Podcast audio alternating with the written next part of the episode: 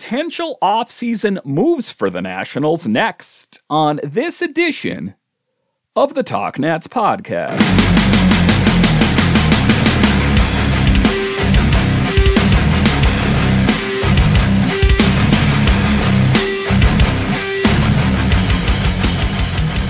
Hello and welcome in to this edition of the Talk Nats podcast, part of the Believe Podcast Network, simulcast on the Believe in Nationals podcast. I am so glad you decided to join me today. My name is Dan Holman. You can find me on Twitter. It's at DanCaps218.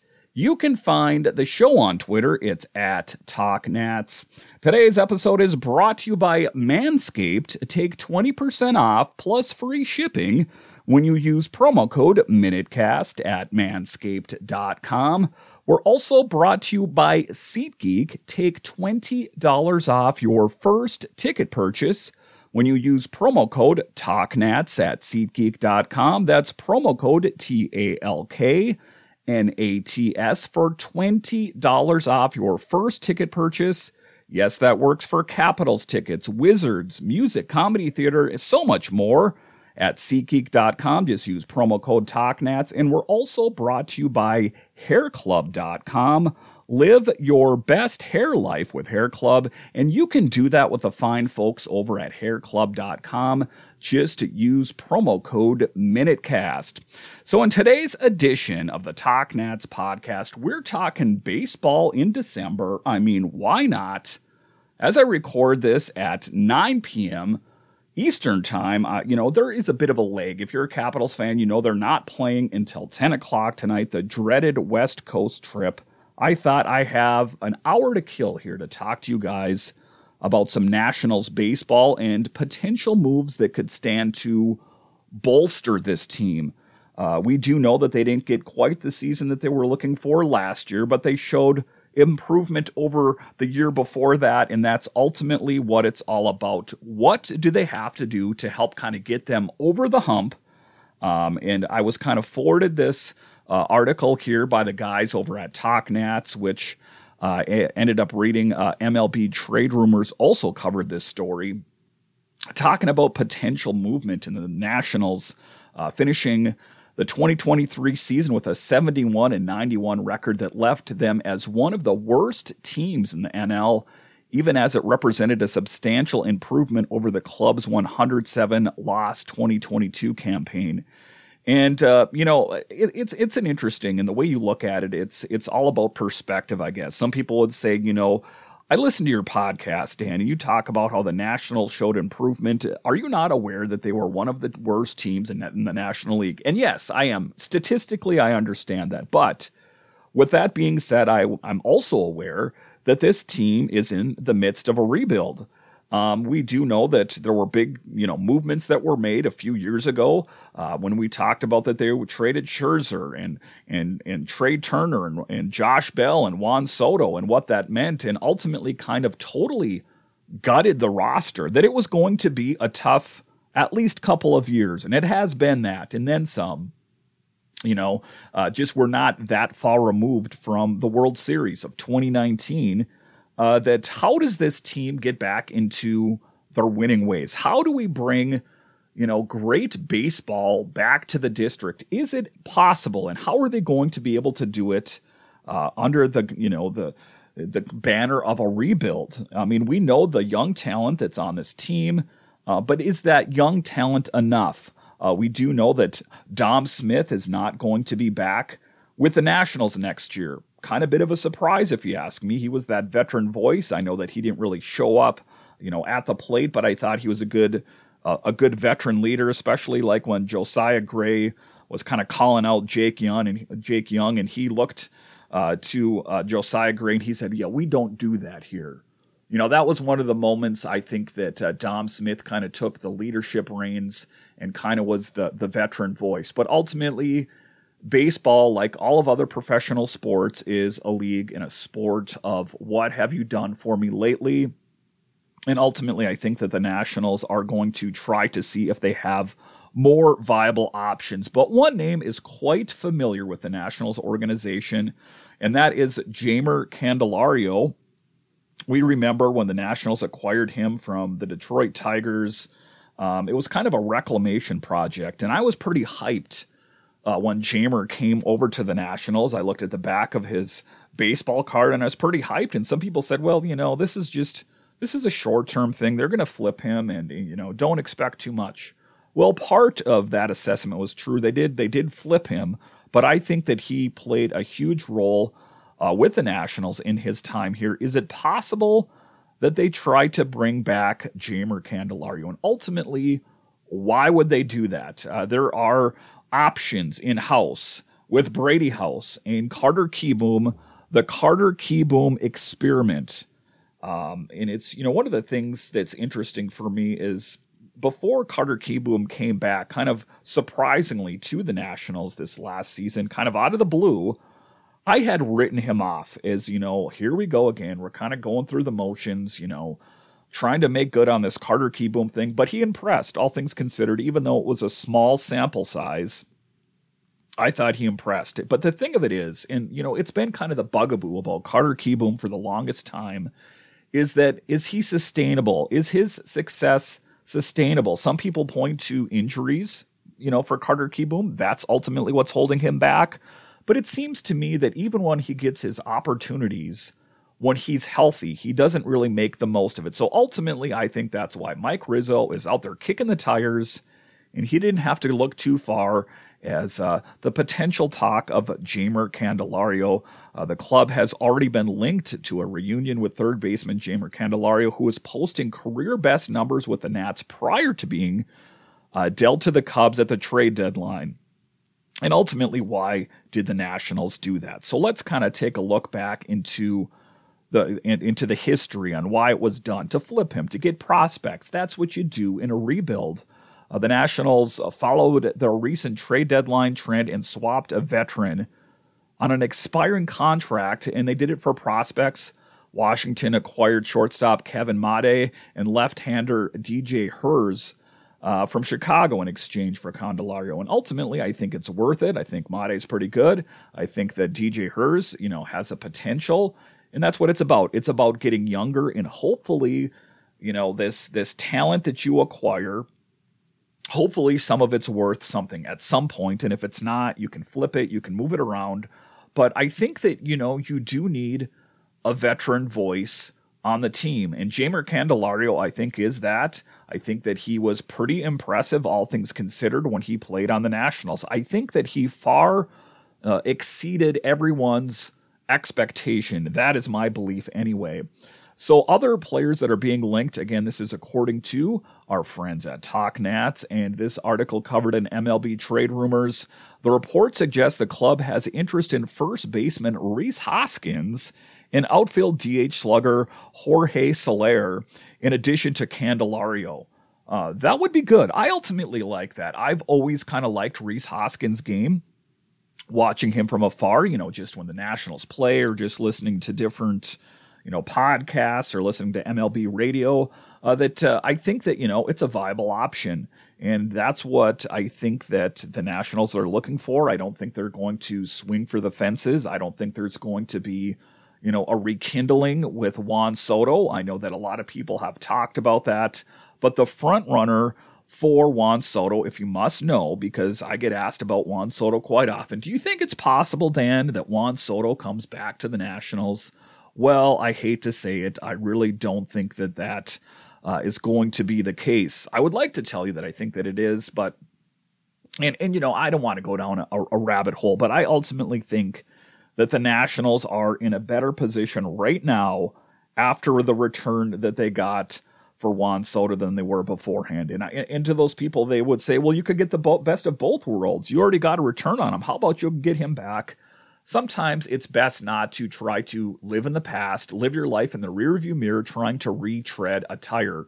The Toronto uh, Blue Jays uh, are the front runners of everything that I've heard. I've also heard that there's been talks between him and the New York Yankees, but everything that I've heard thus far is that it's going to be uh, the Toronto Blue Jays. Now, wouldn't that be something if that was the case?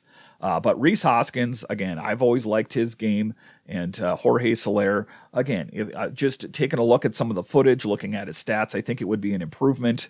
Uh, the report goes on to indicate that Washington has been very active in the starting pitching market to this point in the offseason, though it does not connect any specific names to the club. Now, this is what I'm going to talk about after the break is the starting pitching. It's kind of been one of the bugaboos for this team for so many years. Uh, even if we want to take a look back to the year when they won the World Series, there were ups and there were downs, and it was you know kind of a ragtag group, and um, but it was a different time. You know, if you think back on it, when you, you had Scherzer, and you had Strasburg, and you had other big names on there, there are not a lot of those huge marquee names. There's a lot of what I would call raw talent out there. Um, and who are some of the names that are getting kicked out, kicked around out there? Um, is there any is there anything to those statements, or are people just kind of pontificating and and throwing it at the wall and seeing if it sticks? I'll talk about that coming up.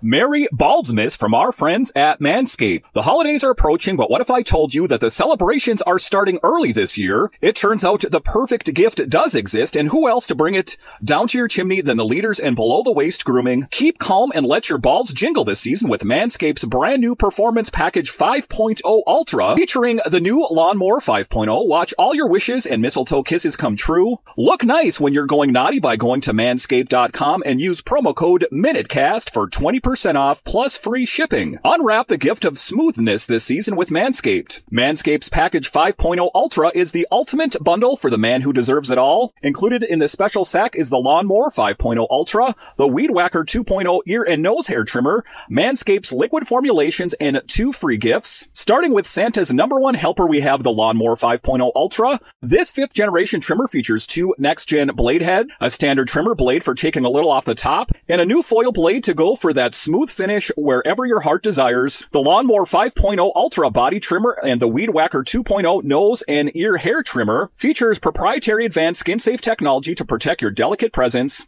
Plus, both are waterproof, so there's no issue clearing the snow out of your driveway. Now that you've groomed the candy cane, it's time to make sure you don't smell like a reindeer with the Crop Soother, Aftershave Lotion, and Crop Preserver Anti-Chafe Ball Deodorant. Once they touch your sack, you'll never go back. The gift of Manscaped doesn't stop there. This bundle comes with two free gifts, Manscaped's Boxers 2.0 Premium Underwear and the Shed 2.0 Toiletry Bag. Once you're done shaping up, it's only right you put your pants present in the best wrapping at all, the Boxers 2.0. These are seriously the best best boxers I've ever worn. Get 20% off and free shipping with promo code MINUTECAST at manscaped.com. That's 20% off with free shipping at manscaped.com and use promo code M-I-N-U-T-E-C-A-S-T.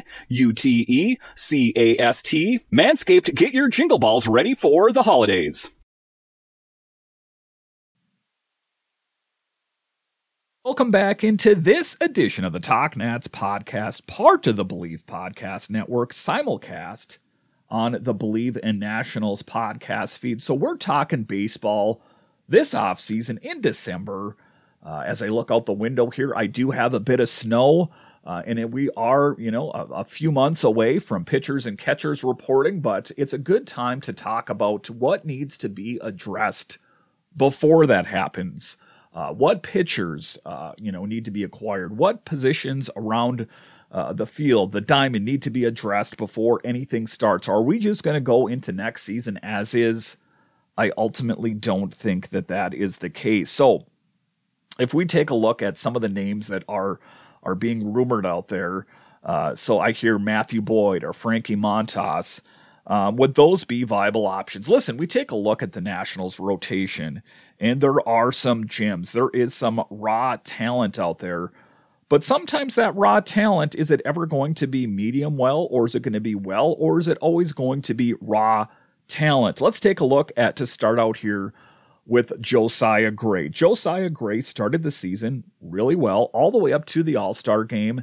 And then he kind of lost his way for, I don't know, what was it, about three weeks or so approximately.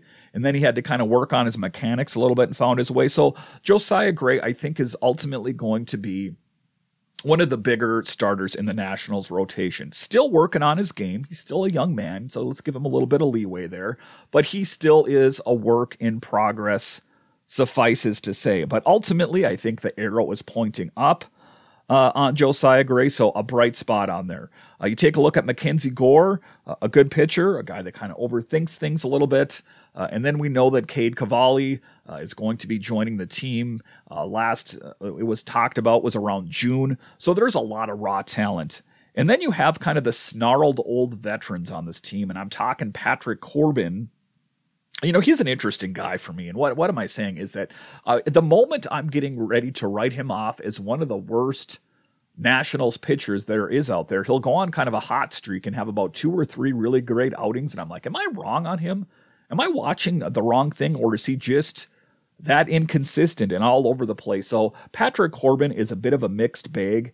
And Trevor Williams as well is a guy that, you know, wasn't I don't think he's what the Nationals thought he was going to be.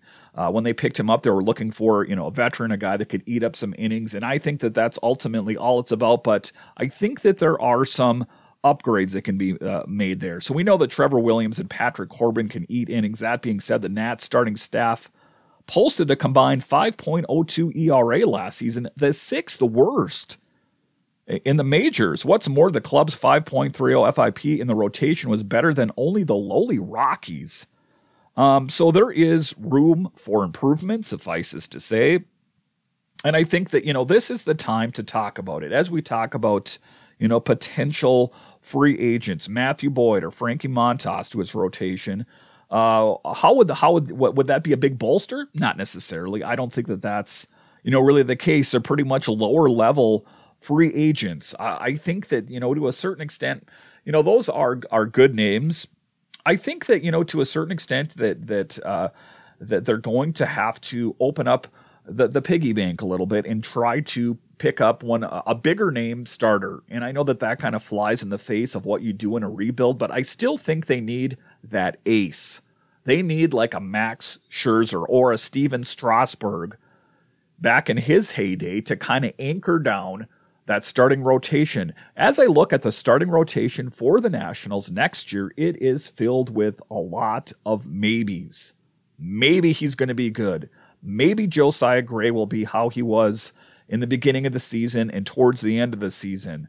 Uh, Mackenzie Gore, maybe he can find his way. Uh, what is Cade Cavalli going to look like when he's on the team? And what can we expect from Patrick Corbin and Trevor Williams. And those, you know, th- there's other guys in the mix there. You take a look at Adon out there and uh, uh, other, you know, outliers. We don't ultimately know what the starting rotation is going to look like until you know after spring training. I, I don't think it's going to be quite the way we think it is going to be. I think that there's going to be you know a pitcher or two that's going to surprise at spring training and might earn a spot in the rotation. I don't know. Again, we're talking about baseball in December, and the potential, I guess, is that they could go out and sign a big name free agent. But that's my belief. As someone that's a fan of the team at the end of the day and does a podcast on the Nationals, is I think that they need to go out and find a big name pitcher. Uh, I'm not going to say the biggest name pitcher out there, but a veteran that is going to be a leader to a lot of the younger players on the staff. I mean, could you think about how great it would be if they had a player that was like, and I'm going to say like, I'm not saying they should go out and pursue him, a player like a Max Scherzer that could be a leader and kind of a mentor for some of these younger pitchers out there. Uh, because you know the veterans that they have on the team, I don't think are the guys that I really want them teaching lessons to the younger guys. I mean, I'm not trying to disparage Patrick Corbin or Trevor Williams, but they don't have that you know that that persuasion of like hey take a look at me take a look at my resume. I'm one heck of a of a baseball player. That they need someone like that. And you know a great team starts with great pitching. I think if you want to be in the game you have to have great pitching. Uh, of course you need great hitting as well but that's my belief as as i record this again uh, right now in the winter months is that is what they need to do. They need to go out and pick up a big name starter um, also, just to kind of recap here a little bit, uh, positions of need. Of course, the third base uh, is is in question, uh, as we talked about in the first segment. Uh, do they have viable options in house? Are they going to go in it with again with Carter Kieboom? Are they going to to make a real move and try to bring, bring Jeimer Candelario back, uh, or is there like Brady House again, another raw talent? Uh, and then you take a look at the first base position with Dom Smith out. We know Joey Meneses has played there, but ultimately, I don't think that you know that's a, a, you know a night in night out thing for Joey Meneses. I think he can play first base on on occasion, but I don't think he's going to be your everyday starter at first base. If that is the case, then I I, I really question a lot of the leadership's uh, decision making skills. I ultimately don't think that's the case, but a lot of questions. And of course, this is the off season, and this is a Nationals podcast, so we will continue to talk about this through the winter months. Yes, some Nationals podcasts have packed up the tent and head out of town we're going to continue to talk about baseball, Nationals baseball, all winter long. And of course, when the season starts, we'll have podcasts on a more regular basis. But as it stands right now, uh, I'm excited to talk about what could be. What are some of the things that the Nationals could do to help bolster their lineup? Hit me up on Twitter at DanCaps218. That's at D A N C A P S 218. And and tell me your thoughts on uh, what are what are some of the big players out there that you think could really help bolster this Nationals team. So we're not one of those teams that's kind of wandering out in the wilderness for years because at the end of the day, you know, and I talk about this a lot in this show is it's about butts and seats and about sustainability. And the team's going to have money to spend on players if there's if there's fans in the stands. And uh, part of it is having the belief. Uh, I want to believe that the Nationals are going to be better than they were the previous year. And I think that most people believe that in their team. I don't think that a lot of people just follow their team because it's from their home state or their home city. They they have a true belief that their team is going to be better. Um, and you know that that that's the belief that I want to have as a Nationals fan. That I know that they're probably not going to win the World Series next year, but they're going to be better than they were the year before. And maybe, you know, some more building blocks are put into place like, wow, that guy stepped up and now we got this position, you know, solidified so we can move on to the next position and turn this into a team that is going to be a competitive team in years to come. Uh, I don't want this to be a perennial loser team like the Pittsburgh Pirates. Uh, you know, that's the first kind of knee jerk reaction. How do you, how are you a Pittsburgh Pirates fan, you know, from Pittsburgh and you go into each season going, I'm feeling positive about this season? Uh, I want to take whatever you're taking because I, there's nothing I could take that would make me feel that optimistic about being a Pirates fan. I don't want that to be the case being a Nationals fan. I want to, you know, go into the season uh, with promise that, you know, this is going to be a, an improved season over the last season. And I think that Rizzo's the guy. I like Davey Martinez. We know we got them at the helm, kind of running the ship uh, that the team's going to be in a good position. Let's hope they can keep moving. Let's hope they can keep building. And, you know, that, you know, they kind of do make some moves. If it's Jeimer Candelario, uh, if it's picking up that big name starting pitcher like I talked about, let's keep making moves in the right direction uh, gets me excited about talking about this next season. I hope you guys are excited as well. Again, make sure and hit that follow or subscribe button on the Talk Nats podcast with Dan Holme or uh, the Believe in Nationals podcast. Is that is what these shows are about? Is the love of Nationals baseball, and this is what we do year round. And I know I host uh, Locked On Capital, so that takes up a lot of my time in the winter months primarily and up into the spring, but I still have a great love for Nationals baseball. That's why I do the show at the end of the day. And uh, I, I, hope you're along for the ride, and I hope you like listening about you know what can be. I'm not claiming to have the the answer right now. I'm just talking about potential solutions. You know, in this case, were there were a handful of players brought up by the guys over at Talk Nats, and I I read the article and I thought, well, that's food for thought. I'm going to give you my thoughts on it. Uh, ultimately, I like where their heads at. I think you know the, the guys over at Talk Nats. They eat, sleep, walk, talk Nationals baseball 24 7, 365. So if they kind of pro- put something to the front burner and say, hey, Dan, take a look at this, I'm going to take a look at it. You should do that too. So uh, when you're done listening to this podcast, of course, head on over to talknats.com. Of course, they have a really big presence on Twitter at talknats. Again, if you are a Nationals fan, that is the place to be because those guys are plugged in when it comes to Nationals baseball. I'm just lucky enough to do a podcast uh, for the Talk Nats podcast. So, once again, I want to thank you for joining me on this edition of the Talk Nats podcast, and I'll talk to you again next time.